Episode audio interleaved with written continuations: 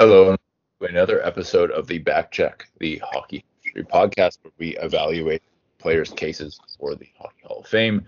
This is part four of our series on the Hart Trophy, and we are talking about Hart Trophies in the expansion to the merger era, so from 1968 through 1979. My name is Riley. Over there is Bill. Hey, how you doing? We are recording this in the midst of the COVID-19 coronavirus pandemic. My hope is that as this sits on the internet in many years, this will seem like a quaint little remember when thing, but who knows? Like, they recorded that. Why did they even mention it? It wasn't that big of a deal. Like, yeah. I mean, here's hoping that's where things are in a couple weeks, but we don't know yet because it is mid-March. And so we are both self-isolating, so what better time than to record a podcast? Yeah. So we are going to start things off with the 1967-68 season, the first season in NHL history to have 12 teams, I believe, because I believe at its peak, the earlier pre-original six only had like 10 or 9 or something. Yeah, when they had like Quebec and Ottawa. And yeah. And for 1968, Stan Mikita won his second Hart Trophy. The Blackhawks were fourth in the standings overall out of 12, so that's much better than fourth out of six, obviously. But SRS has them as fifth, so slightly worse than that. But Mikita had a good year. He was 3 points up on Phil Esposito for the Art Ross lead. He did not lead in goals or assists.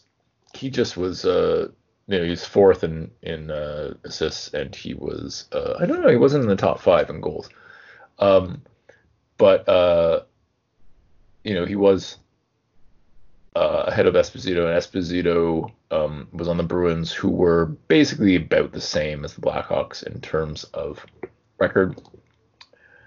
So I guess you could maybe argue in favor of him instead, but the voters didn't feel that way, as Esposito didn't get any votes. Beliveau got the votes. Beliveau did not finish in the top five in points. I didn't write down how many he got because it didn't seem like it was much of a... Oh, he had 68. Sorry, I did write it down.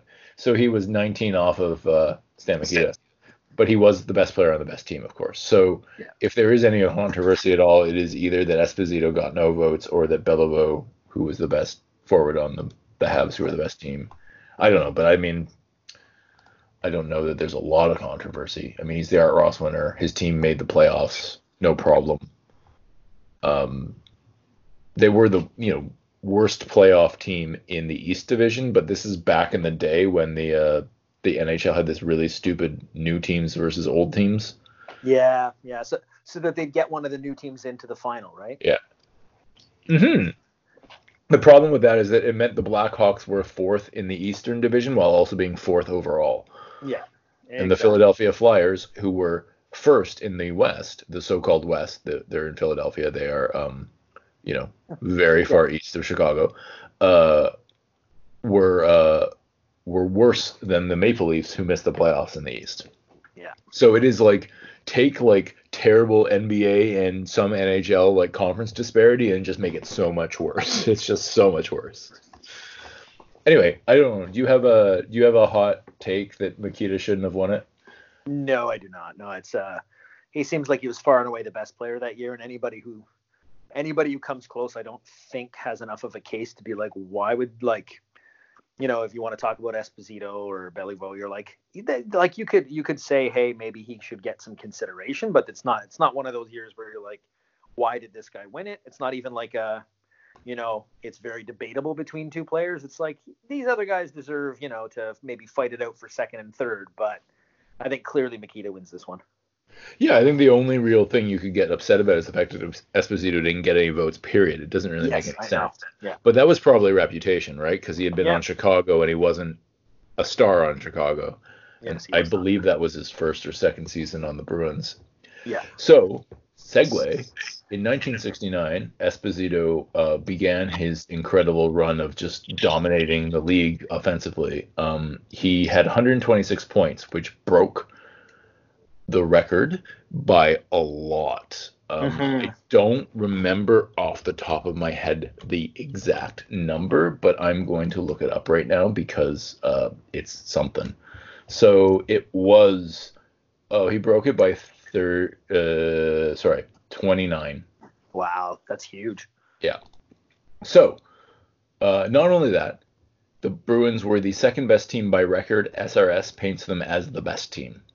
So, I mean, this is about as no-doubter as it gets, right? Yeah.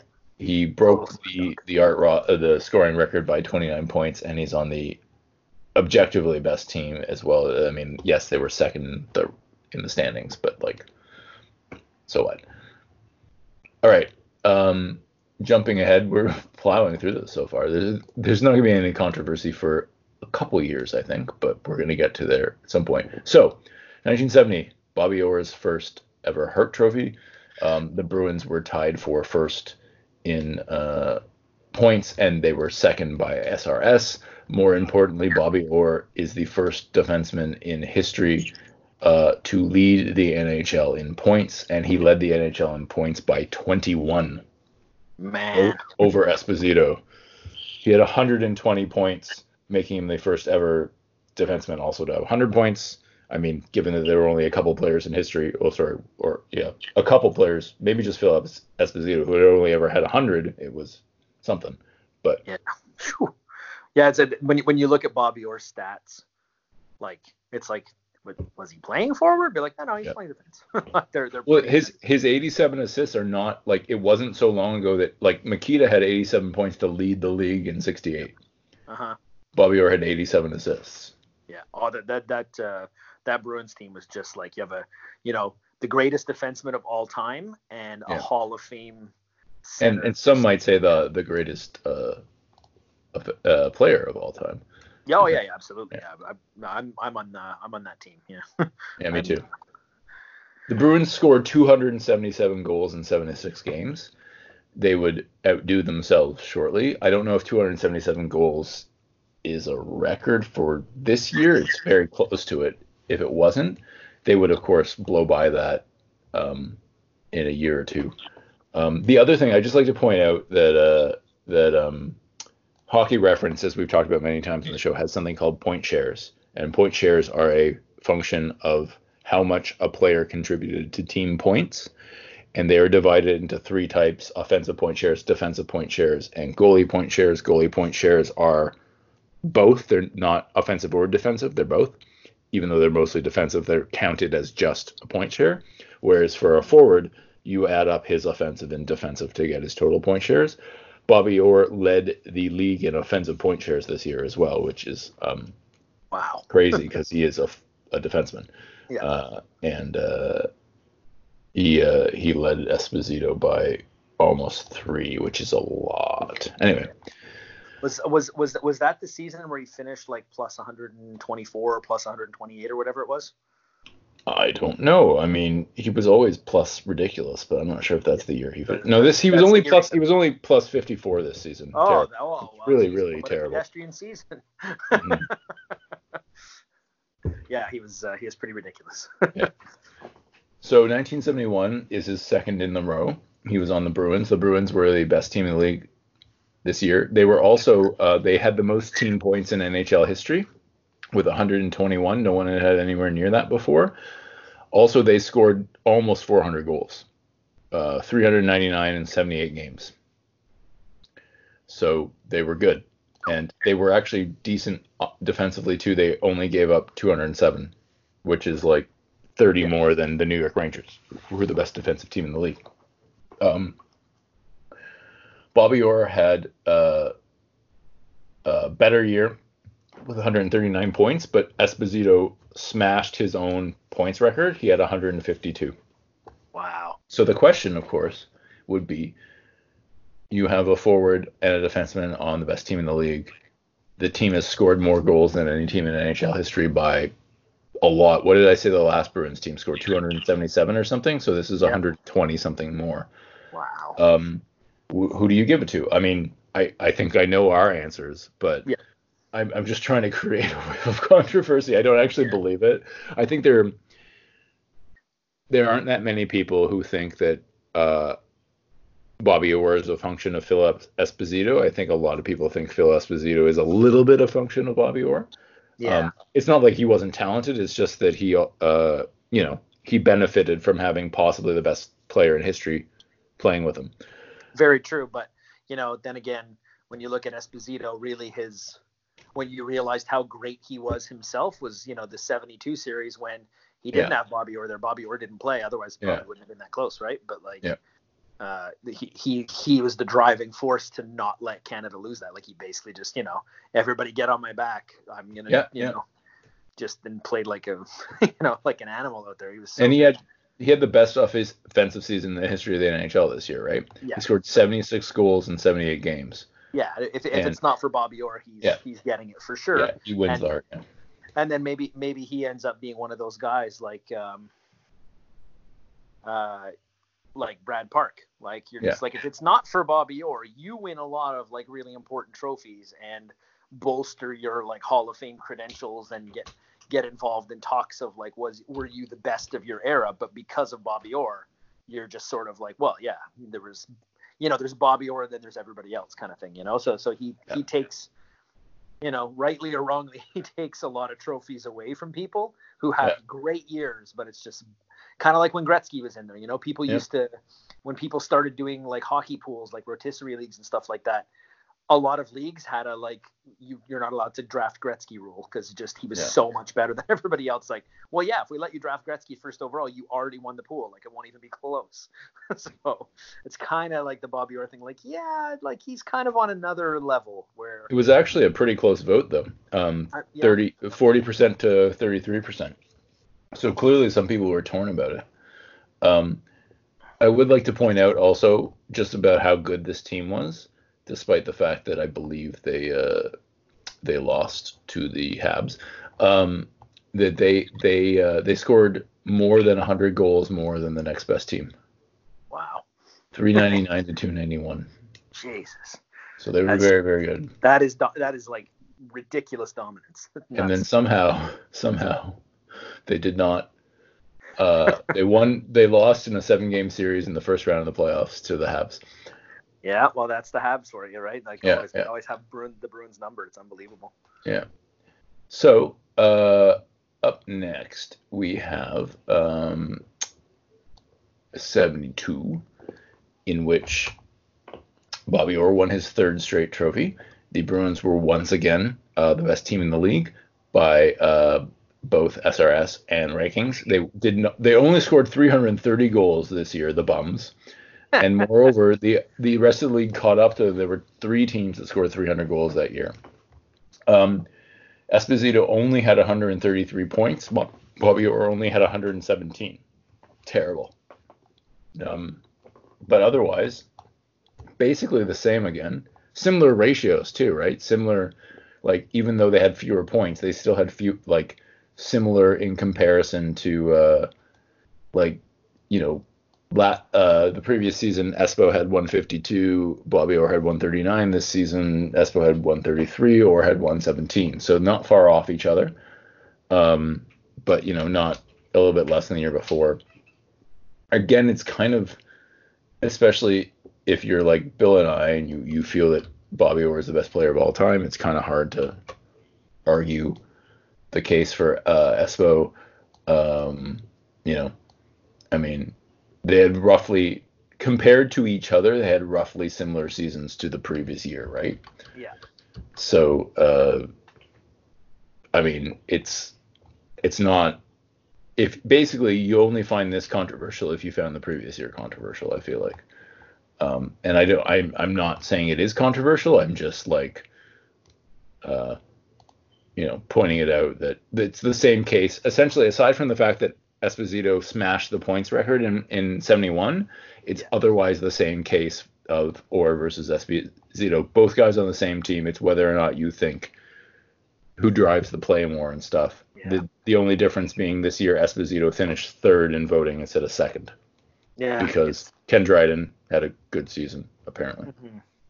It's interesting that that seems to be like a pattern for the Bruins where it's like who's the more important guy, and it's always a defenseman and a and a forward. Like it's you know, they had the same dynamic with Bourque and Cam Neely. Like which one of them's actually the one that's, you know, like they're both Hall of Famers, but which one of them's the one that's really driving this team? And I guess you could even argue at a certain point with Chara and Bergeron, like they always seem to have that pattern where they've got, you know, guys who are Hall of Famers, but one of them's on defense, one of them's at forward, and it's really hard to decipher who's the better player because they play different positions, right? They do different things as well, so it makes it a little bit tricky, I think. Are you ready for some controversy? Yes, I am. 1973, we have Bobby Clarke winning his first Hart Trophy. Wow. Bobby Clarke was on the Flyers. The Flyers were 7th overall by points. They were 2nd in their division, but they were still 7th overall, and SRS has them as 6th. So basically halfway between the you know, best team and the worst playoff team. So here is a list of things that Bobby Clarke was, for those of you who are curious, because he, of course, has this reputation. Well, it depends now. I think his reputation has probably gone the toilet slightly since violence has started to drip out of the game. But for a very long time, he had a bit of a reputation. So Clarke was not in the top 5 in goals. He was not in the top 10 in goals per game. He was 3rd in assists. He was 4th in assists per game. He was 2nd in points. He was 4th in points per game. He was 4th in goals created. He was 7th in goals created per game. He was not in the top 5 in plus minus. He was the 6th best offensive player in the league by point shares. And he was the 10th best player in the league by point shares. Sorry, I said point shares for offensive point shares for the 6th best. So he was not, by any objective metric, the best player in the league. The argument for his Hart Trophy is that he was really, really, really dirty and hard to play against. Yes. Phil Esposito had 130 points. Bobby Orr had 101, which was only 3 less than Bobby Clarke. I believe he may have missed a game or two. I don't remember. Did he?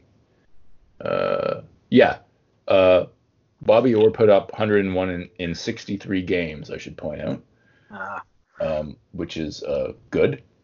Yeah, pretty good. So here are the top 4 players in points per game in the NHL in 1973. Phil Esposito 1.67, Bobby Orr 1.6, Stan Mikita 1.46, Bobby Clarke 1.33. Ooh, he has 0.34 off of Phil Esposito and 0.27 off of a defenseman. So I understand there is a group of people who love Bobby Clarke and think Bobby Clarke is, you know, the embodiment of a certain type of hockey. I also know that, having spent some time on hockey forums on the internet, that view is starting to shift because of how unbelievably dirty he was. I did not watch him play because he was playing when I was a toddler. Like old Bobby Clarke was playing when I was a toddler. I also have a bad taste in my mouth from him believing that Lindros should play with his concussion.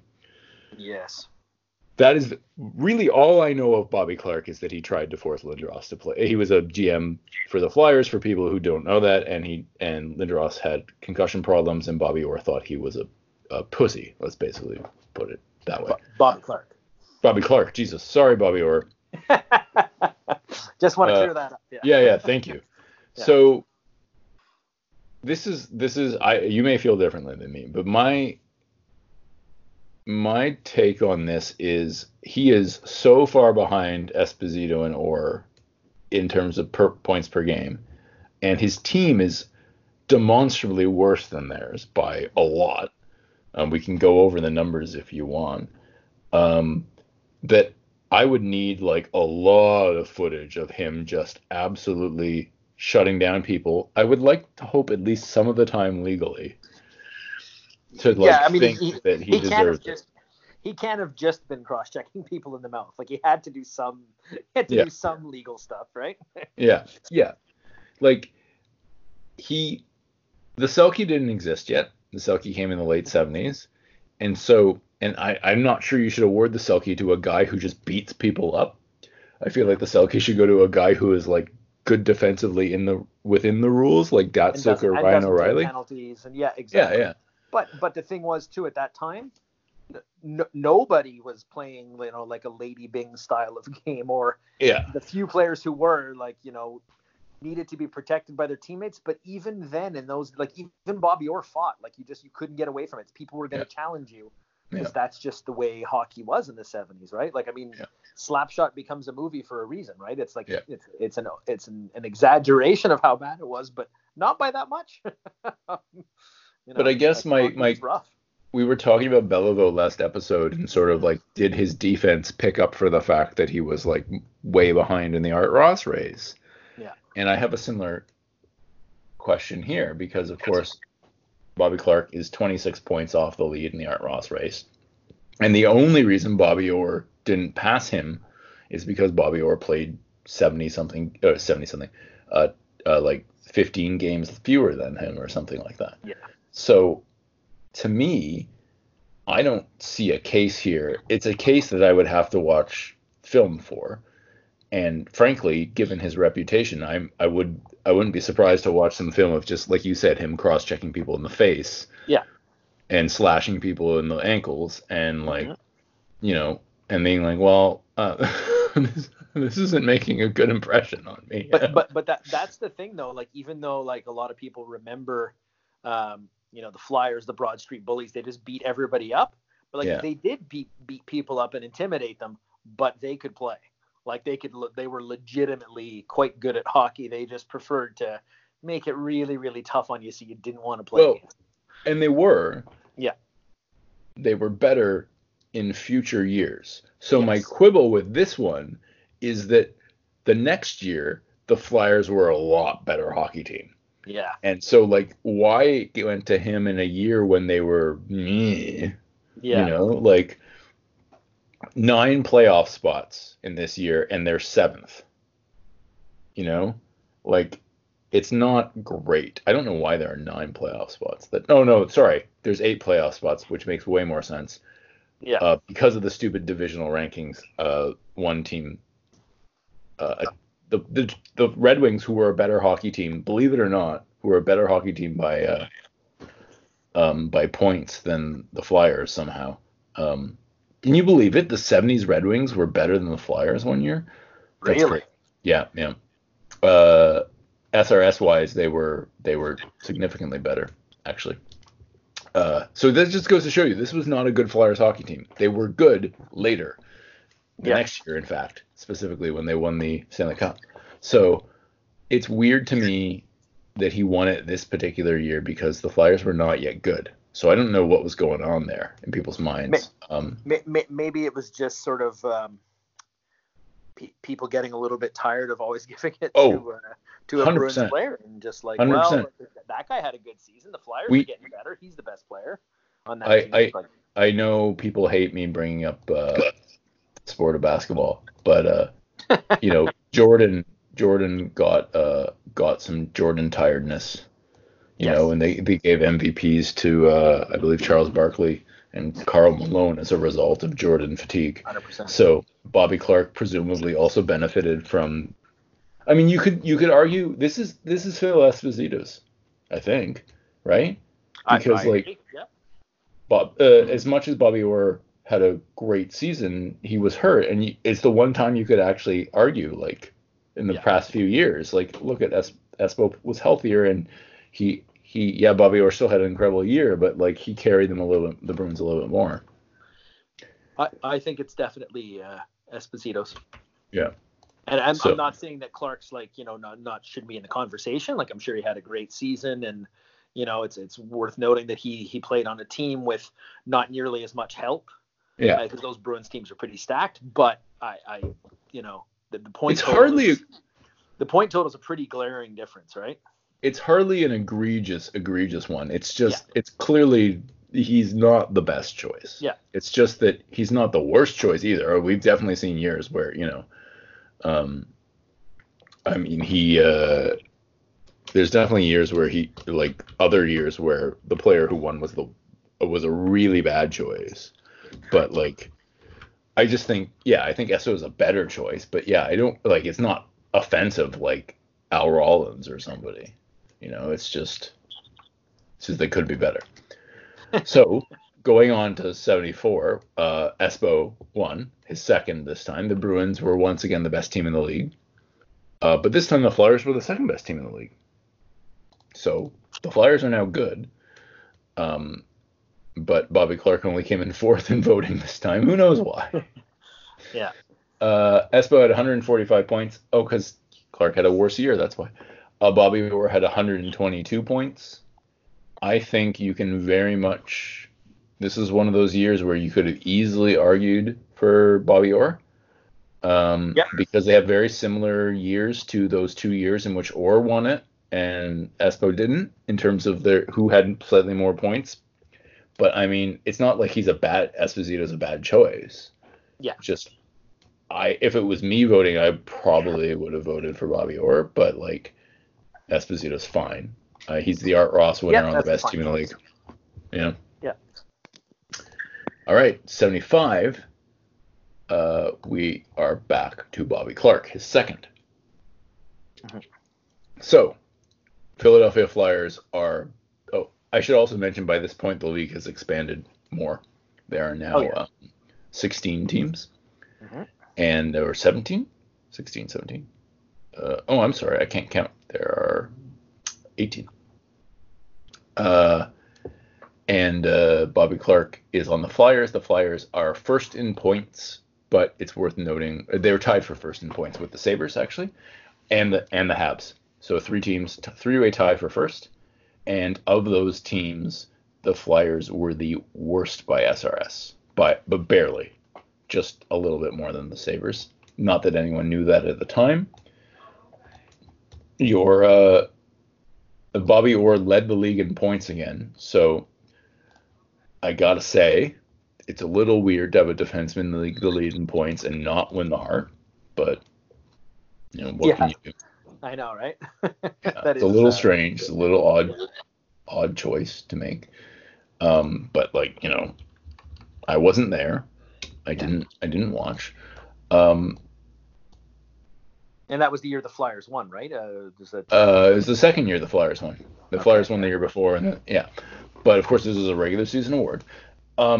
So Bobby Clarke, again, not the best year. He didn't. So there were. So first of all, there's Bobby Orr and Phil Esposito. Orr has 135 points, which is almost. He didn't quite tie his record for most points by a defenseman, but he was. Four, I think, off of it. Esposito had 127. Marcel Dionne on Detroit, who were bad, had 121. Guy Lafleur on the better Montreal Canadiens, because, of course, they had the same number of points as the Flyers, but they had a better goal differential by a fair amount.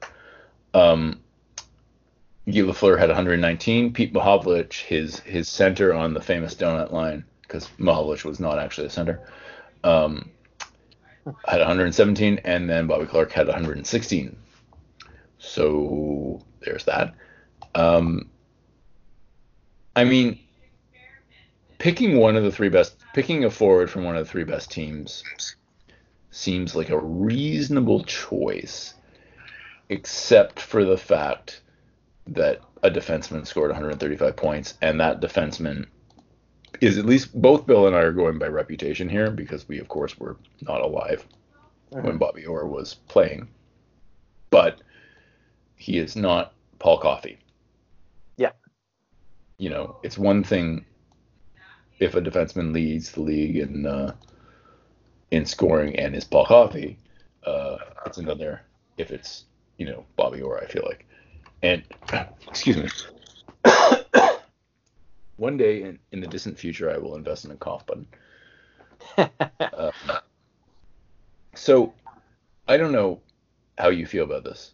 I feel like there's just a whiff of controversy. It's not a lot, but it's a whiff of controversy. I would say so. When the defenseman leads the league in points, I think, you know, that's an exceptional enough and rare enough thing that should probably get the award every time. That said, Bobby Orr had kind of, if it wasn't for Esposito, would have done that many years in a row. Yeah. And I feel like people were just sort of, you know, yes, we know he's the greatest, but, you know, Clarke's team won the cup. So, you know, if he's the driving force on that team, we got to recognize that, you know, and they'd already given him one. So giving him another one doesn't seem so egregious. And I feel like if we watched him play back then, he was probably sort of the chief guy that got everybody, you know, playing so hard and so like that Flyers way of playing that like people are like, yeah, he's the most valuable player because they follow him. And he's the one who gets them to play that intimidating style, and the rest of the league just can't do it. You know, like. Yeah. I should mention that Esposito didn't make it into the top five in voting, which is funny.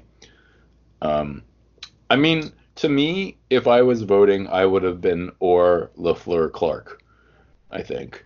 And I might have even included Gilbert Perreault. I would have to see his points. Yeah. The one thing that the Flyers have over the other two best teams in the league is that they were the best defensive team in the league, and you know, part of the whole thing about Bobby Clarke is that he was really, really hard to play against. Yeah. So, provided he wasn't always hurting people, you know. On the other hand, Bernie Parent had like 13 shutouts. So it wasn't just, you know, or sorry, he had 12. He had 12 shutouts. Yeah. I mean, I would have picked Bobby Orr, but I'm not. I agree. Yeah. Again, with it's just like the other one. It's not awful. It's just has a little whiff of controversy, right? Like it's not like they went and picked like, you know, I don't know, Gary Unger or something, right? Like, yeah. It's not like that, but it's I don't know. It could be worse. It could be a little bit better. But I agree with you. I think there was a lot of fatigue, and the other thing I do wonder about, and I meant to say this earlier when I was mentioning the Selke, is like Bobby Orr was winning the Norris every season, we should point out, right? And so there's probably a little bit of, well, he's getting an award already. Yeah. And the thing is, had the Selke existed, it might have tempered that enthusiasm a little bit with, as much as I wouldn't have necessarily awarded the Selke to Bobby Clarke based on his habit for harming people. I don't know. It was the 70s. I might have felt very differently. Oh, I'm sure you would have. Yes. Yeah. But, like, had he had that award, you know, it might have calmed them down a little bit with wanting to just give him the heart, right? Yeah, maybe. So here's one of the reasons why this is important, is as we started out, in the very first episode of the show, I believe it was, we read out the number of, like, the players with more than one Hart Trophy. You know, from Wayne Gretzky and Gordie Howe to, like, the players who have fewer. And one of the weird things about it is that Bobby Clarke has 3, which is weird. Because if you go by Hart Trophy numbers, that puts him among the very best players in NHL history. Yeah. But the thing is, his third one in 1976, it's not the worst. He's second, and it's possibly the best one, the one in which he has the best case. The Flyers were the second best team in the league, sure, but they were sort of the second or third best team in the league the year before. He was second in points in the league. He had 119. Guy Lafleur had 125. You know, he has as good, if not a better case this year than any of the other ones he won. I'm still not sure he deserves it, but he actually has a better case, I think. How do you feel? Sorry, but I'm interrupting you to say he was also plus 83. Ooh, okay. Which is really, really good. Yeah, that's incredible. People are no longer plus 83. It doesn't happen anymore. No, it just can't. You know what? I think that last one I'm totally okay with. Yeah. The other ones, I think that, you know, in any other year if Bobby Orr hadn't already won a few of them, and people were sort of like, but he gets the Norris, and yeah, he always gets 100 points, like sort of not like realizing just how rare and like exceptional that is. So it's almost like the guy's so good, you just expect him to do it every year. So it's not impressive anymore. Yeah. And, you know, it's sort of the same thing with a guy like Michael Jordan or, you know, like the LeBron James when he was at his peak. It's just like, yeah, it's just what he does. Like, why are we giving him the MVP? Like, nobody else can do that. Be like, yeah, he's kind of a freak in nature. Like, there's no way he should be, you know, that good. And if anybody else has a season that's even close to what they do, you're like, I'm tempted to give it to that other guy. And it's like, and you know, and being on a team that's winning helps a lot as well, right? Because the Bruins weren't winning then, so. And not that they weren't good, but they weren't winning cups, you know, in the Flyers. Yeah, and I think a lot of Bobby Clarke's three parts comes into the fact that the Flyers played better in the did better in the playoffs, which involves some physical violence. But you know, yeah, I think that really helps. And I think also it's worth noting, I complained about how Perron had 12 shutouts the year before. The Flyers got one shutout from their goalies in 76. Okay, wow. And we're still they were not the best defensive team in the league, but they were the third best. Anyway, I mean, I'm not sure he deserves a single one, but this is the one that I'm most willing to give to him. Personally, I still think there's a case here for Guy Lafleur pretty clearly. Art Ross winner on best team in the league, but if you're gonna point a gun at my head and say pick one of Bobby Clarke's three Hart trophies, which one does he deserve? It's 76. I agree. Yeah. All right. So moving ahead to 77. Wow, we're plowing through this. It's crazy. It's probably a good thing. I mean, yeah, it's just not enough controversy to have a huge argument. No. Well, that's what I was saying. I was thinking ahead of time is like we got so bogged down in the 50s because there were all these terrible trophies where you're just like, oh my God, what were you thinking, voters? And then you go to the 70s and it's like, yeah, there's a few Bobby Clarke ones where are sort of iffy, but otherwise it's almost every year. It's just like, yeah, this makes sense. This makes sense. This makes sense. Speaking of making sense, 1977, the Habs were the best team in the league. They were more than a little bit the best team in the league. They had 132 team points. They scored 387 goals. They gave up 171. That is more than double. So, you know, I don't know. I haven't looked at like ratios, but I feel like more two goals for everyone is pretty good. Guy Lafleur had 136 points. He was on the Habs, of course, because it's Guy Lafleur. He was 14 points ahead of Marcel Dionne, who was on the Kings. The Kings were, I believe, quite bad because, you know, they're the Kings in the 70s. So there wasn't much of a challenge there. Larry Robinson had a really good year.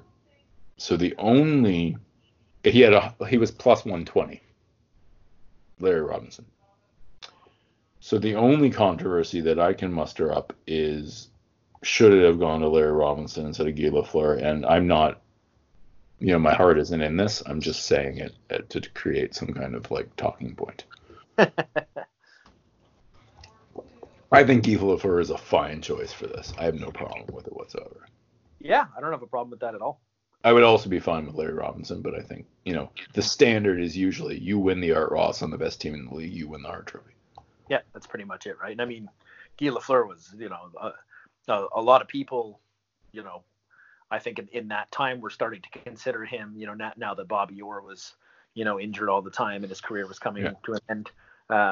And Esposito was slowing down and Bobby Clarke, you know, they'd sort of broken that mystique of like, the rough and tough is the only hockey that wins in the 70s. And then the Habs beat the Flyers to sort of break that sort of myth of like, yeah, we came in and we matched them physically and then we just beat them at hockey. Like we kicked their ass sort of thing. And we're just like, oh yeah, I guess skill does win. You don't need to be the toughest team in the league. You just need to be the best team in the league. And so I think at that time, a lot of people may have considered Guy Lafleur to be the best player in the league. I mean, he was 50 goals all the time and just, you know, that image of him flying down the wing. 120 points every season. Yeah, I mean, it's just, he was so good. So it was also the Habs. That was like basically, that was the 77 I should have mentioned was the year the best team. The Habs are the best team in the history, basically. Yeah. Like, what did they lose, eight games all year? Yeah, they lost eight. It's crazy. They were crazy good. On the other hand, there were 12 ties because it was the 70s. Yeah. Yeah. And, but yes. Yeah, eight losses. I think it was when Detroit broke their record, I think. Yeah, in the mid-90s. Or like 129 points or something, but they played more games It was 132 points. They had 129 they had in 78, which they regressed slightly. Yeah, wow. So 132. Yeah, maybe the Red Wings didn't even make it. I don't know if they made it or not. Maybe they did, but I feel like the Habs maybe don't have the record anymore. I could be wrong, but like you're right. It's in. I think it's Detroit that broke it. Yeah, but I think more games. Like there's more games, so the winning percentage isn't quite as high. Yeah. So speaking of the 78 Habs, Guy Lafleur wins it again. Mm-hmm. They were once again in first, and like I said, they regressed by 3 points. They only had 129, Good Lord. This time they only scored 359 goals and gave up 183. Shock horror! It's terrible. Wow. Guy Lafleur had 132 points. He was only 9 points ahead of Trottier for the lead. Yeah.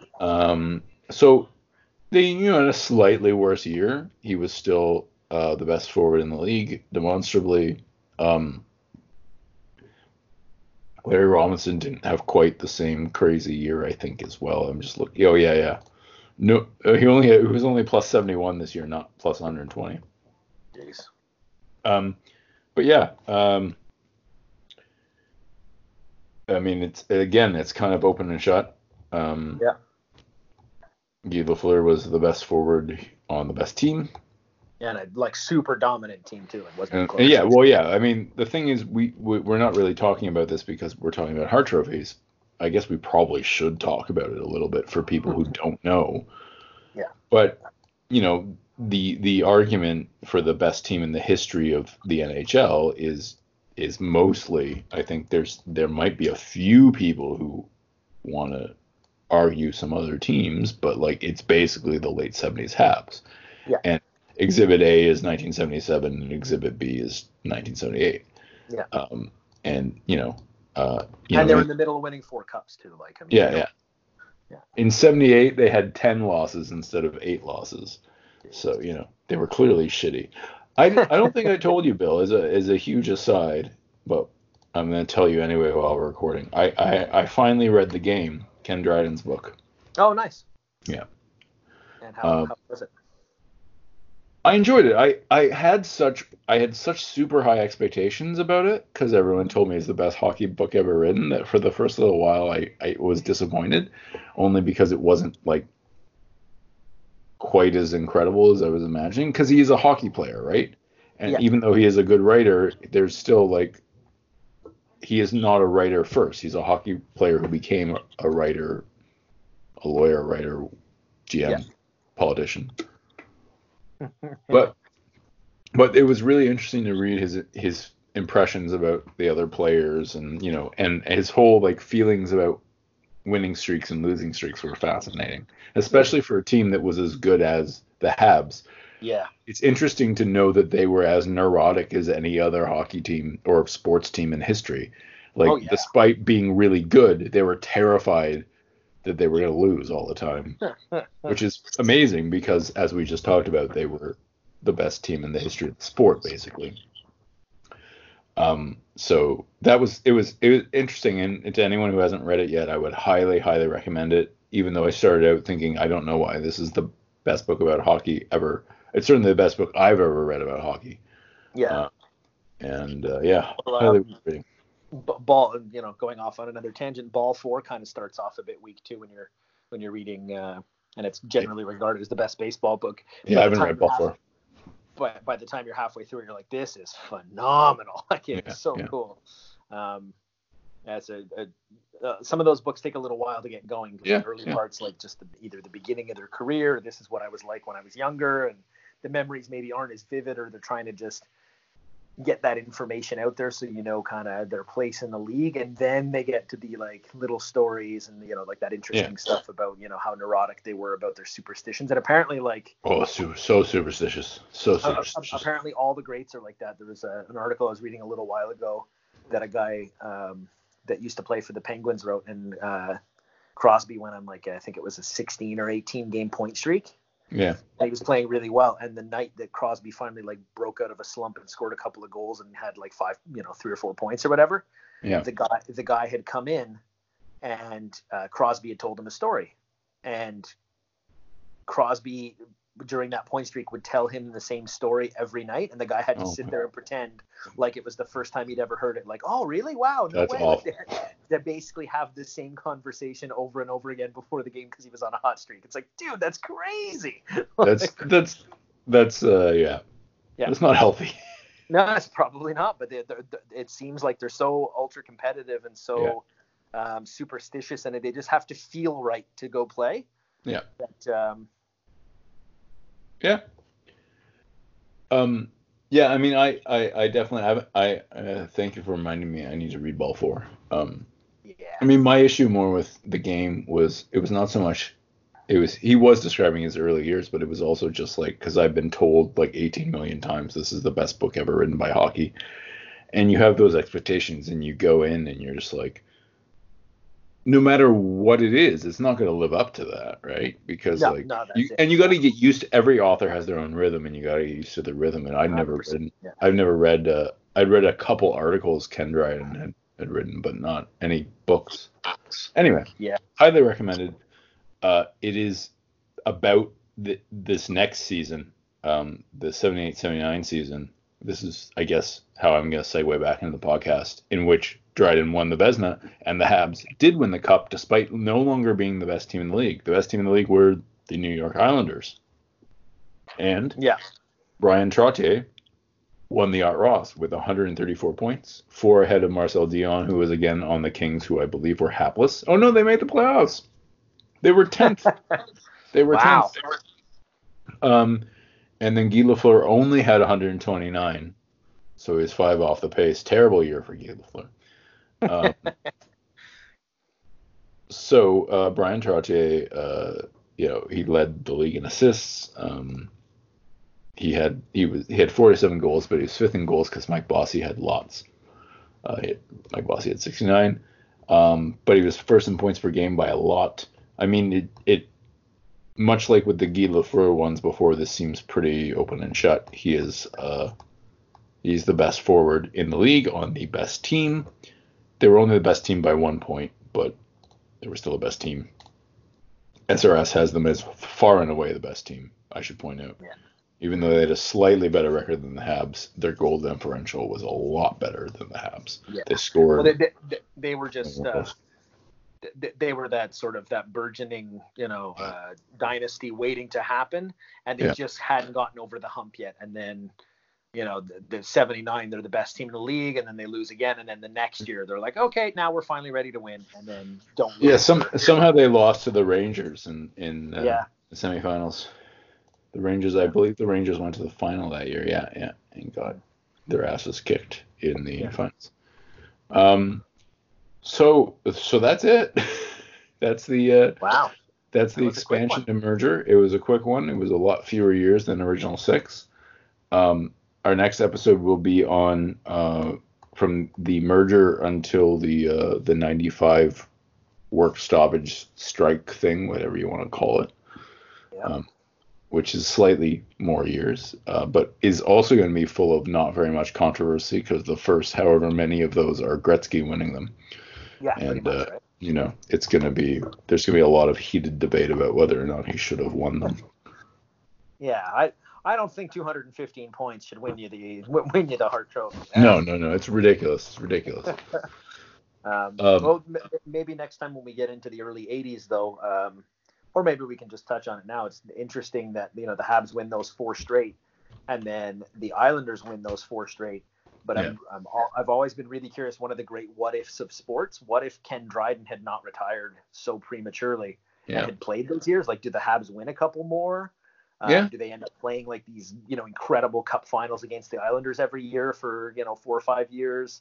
What does that do to the Oilers growing up? Like it's really interesting. It does. It is. I can tell you from reading his book rather recently that he really didn't want to play anymore. And had he continued playing, who knows what product they would have gotten out of him, because that's true. He had I'm not sure he was unhappy, but he was like adrift. Yeah. I think it's just sort of like I'm already really good at this, and I mean, other than to go for five and tie the Habs record of 5 cups in a row from the 50s, like what's, you're already so good at this. You're like, well, and he always wanted to be a lawyer and he went to school for that at Cornell. Yeah. So it's like at a certain point, do you just say, okay, I've done everything I can do in hockey. I've won, I was the winning goalie for, the biggest game in Canadian hockey history. I've won, and he also, I believe he won 2 NCAA championships too. Yeah. I think at least one. He won at least one. He might have won 2. I can't remember. Yeah. But like, I think he sensed that they were on their way down. Yeah, maybe. Or he wanted to get out of it. Yeah. I mean, that's the gist. That's the sense I got from reading the book, was that he had some kind of inexpressible knowledge that they were not going to be the best in the world anymore, and he didn't, and he also moved on. He wasn't that into it anymore. Yeah. I mean, some guys when they retire, it's like they're just like, I don't want to do this anymore. I've been doing this my whole life, and I have other interests. And I gotta say, I'm not a football fan, but I grew up with my dad, to the extent that I knew about football, would tell me about Jim Brown. Who is perhaps not as as great a figure as he might seem in the past, given what we know about how he behaved towards women. But anyway, he of course retired while he was the best player in the world, and Ken Dryden retired while he was. And I should also point out my father went to Cornell at the same time as Ken Dryden, so I grew up thinking Jim Brown and Ken Dryden were amazing, despite actually being a baseball fan at the time. They were the players in other sports. So I knew one hockey player and I knew one football player. But the thing they had in common is they retired early.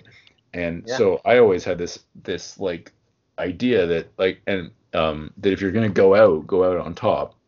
Yeah. And I now, as an adult, have a lot greater understanding of the pressures on people as to why they wouldn't do that, both financial and also ego-wise. But I've always had a lot of admiration for people like that who decided that they were done when they were done and didn't try to. I also have a lot of admiration for people who are able to play forever, but the people who are able to get out and not have those years when they're barely able to move and they're trying to play.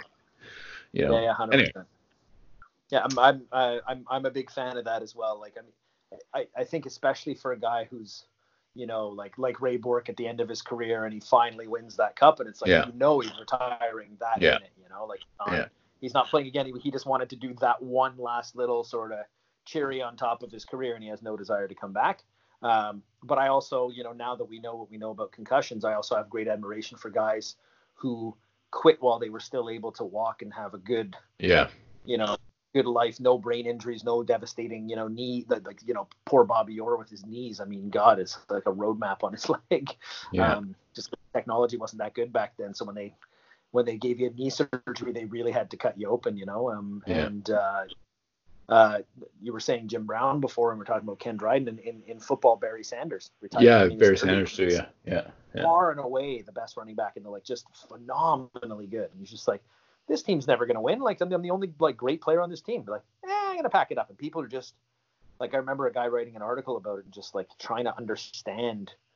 And he's just like, I don't want to do this anymore. I've been doing it my whole life. All I've ever been doing is just running and scoring touchdowns, and I'm so fast and so good nobody can catch me. But I want to go live the rest of my life. There's no point anymore. And it's because he would have shattered Walter Payton's rushing record had he not retired. But he decided to retire, and I think he's still top 5 on the list. And I think so. Yeah. And in those days, Not so much now. A lot of only quarterbacks seem to play until they're like grizzled veterans or maybe linemen. Yeah. But in those days, running backs did play till they were about 35 if they were one of the great ones. Like they just and that you know, the beating those guys take is just absolutely insane. So